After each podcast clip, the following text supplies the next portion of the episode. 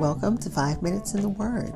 This is your daily podcast of Bible reading and insight into God's Word. We are at the exciting conclusion of Esther chapter 7, verses 9 through 10 in the God's Word translation. Esther has had her second banquet. She has uh, begged the king to spare her life, and now Haman has begged the queen to spare his life. And the king is like, um, he was infuriated when he found out the plan of Haman to kill all the Jews in his uh, in the kingdom. But let's listen to this exciting conclusion. It reads, Harbona, one of the eunuchs present with the king, said, "What a coincidence! The seventy-five foot pole Haman made for Mordecai." Who spoke up for the well being of the king, is still standing at Haman's house. The king responded, Hang him on it. So servants hung Haman's dead body on the very pole he had prepared for Mordecai. Then the king got over his raging anger. Again, this is Esther chapter 7, verses 9 and 10 in the God's Word translation which titles this Esther Brings About Haman's Downfall. I'll be back to share insights and we'll close with prayer.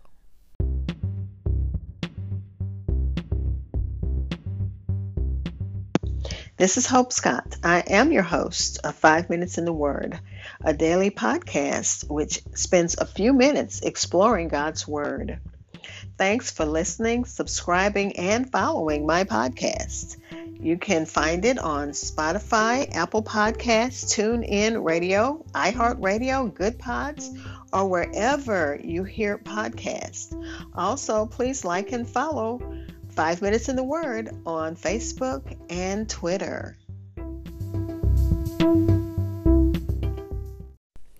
So much has happened so far in the book of Esther, and this is like the high point of the story where evil Haman is going to, well, has uh, received his just reward for the plot that he had to kill God's people. Uh, as soon as the king had spoken his angry word, they c- covered Haman's face as a condemned man, not worthy any more either to see the king or to be seen by him. They marked him for execution. So Haman's plan all backfired. His plan to kill all the Jews on a uh, specific day, the date of his edict, all backfired.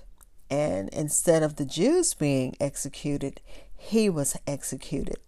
His plan, uh, the device that he uh, created to carry out the uh, the execution of Mordecai, who he could not wait for the, the date of the um, edict to, to happen. He wanted it to happen uh, at the, the second day after his banquet with the with the queen and the king. So he was really feeling himself. So he had built a device to execute Mordecai, but in uh, after the king found out that Haman is the one who came up with this evil plot to kill all these innocent people you know, and then his wife in, was included in that number. He was furious, and he said, you know, uh, to take that gallows that he built for Mordecai, put him on it. Since Harbano, Harbano is now present, the king's departure to the garden may have involved quickly telling him and others the news about Haman's plot. Harbona's response, the same gallows that Haman had prepared for Mordecai, shows that he is already aware of Haman's plots, even the plots involving uh, Mordecai. And you know, gossip doesn't take long to spread. And most of the time, when it's spread, it's probably changes form from the truth to fiction to just some gigantic whatever. But in this case, the gossip was true. Haman had planned to kill Mordecai and had his execution device built and in his and you know built and in front of his house of all places to showcase this.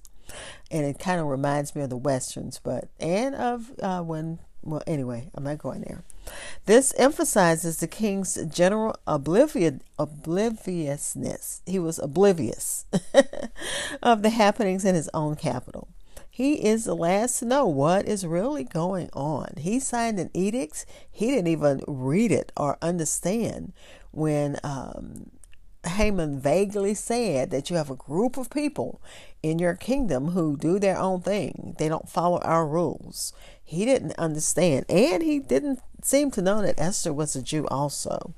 But anyway, back to um, the commentaries. It also shows that his own servants have not even bothered to bring it to his attention that the man who saved his life was set to be executed. So he did not even know that. Pride brought down uh, Haman. He had expected everyone to do him homage, and he's now the person that's going to be a spectacle. He wanted uh, Mordecai to be a spectacle, but instead he will be a spectacle. He will be sacrificed uh, uh, to his own revenge, as his wife predicted. Haman was justly hanged uh, on the very gallows he had unjustly prepared for Mordecai. If he had not set up the gallows, perhaps the king would not have even thought of ordering him to be hanged. But if he rear a gallows for the man who the king uh, wants to honor, the thought is very natural that he should be honored to order to you know try it on himself, see how it fits him and see how he likes it. And you know, we've heard our parents say that. Let's see how you like it. You want to be mean to somebody? Let's see how you like it. Haman's body is publicly displayed while Mordecai, who the execution device was intended for, is spared. And once justice has been served, the king calms down. The satisfaction which uh, the king had in this edu- uh, uh, in his uh, execution his wrath was pacified, and now it has passed. And he was pleased in ordering Haman to be hung, to be hanged, as in ordering Mordecai to be honored. Let's pray. Father, we thank you again as we study your word, as we look at how you have um, orchestrated I guess that's the best word. You've orchestrated everything that's happening in the book of Esther. Your hand, even though your name is not called, your hand is in every uh, aspect of the story of Esther. And Father, as we read Esther and we see your power, we're praying, Father, for the people in the Ukraine who are right now fighting for their very existence just as the Jews will later on, we're going to read in, in Esther. We're praying for them as they are fighting for their very existence. And Father, thank you for giving them the, the courage and the fortitude to fight. Keep them safe, Father. We uh, war is not pretty. We know that, Father. But we can pray. We can't probably can't help in any other tangible way, but we can definitely pray. We can send money, we know that. But prayer is more powerful than any money that we can send because, God, we pray for angel protection. We pray that you touch the hearts of leaders. You know what the needs are, Father. I don't need to voice them. I don't need to say what the people on the TVs and the radios or the news media is saying because you know what the needs are. So, God, we're placing all of this in your hands. We're trusting you, Father, that this conflict will be over swiftly. That, God, that your will will be done. In the name of Jesus, amen.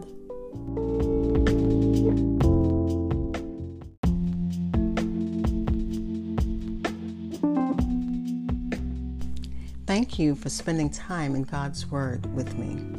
Be blessed.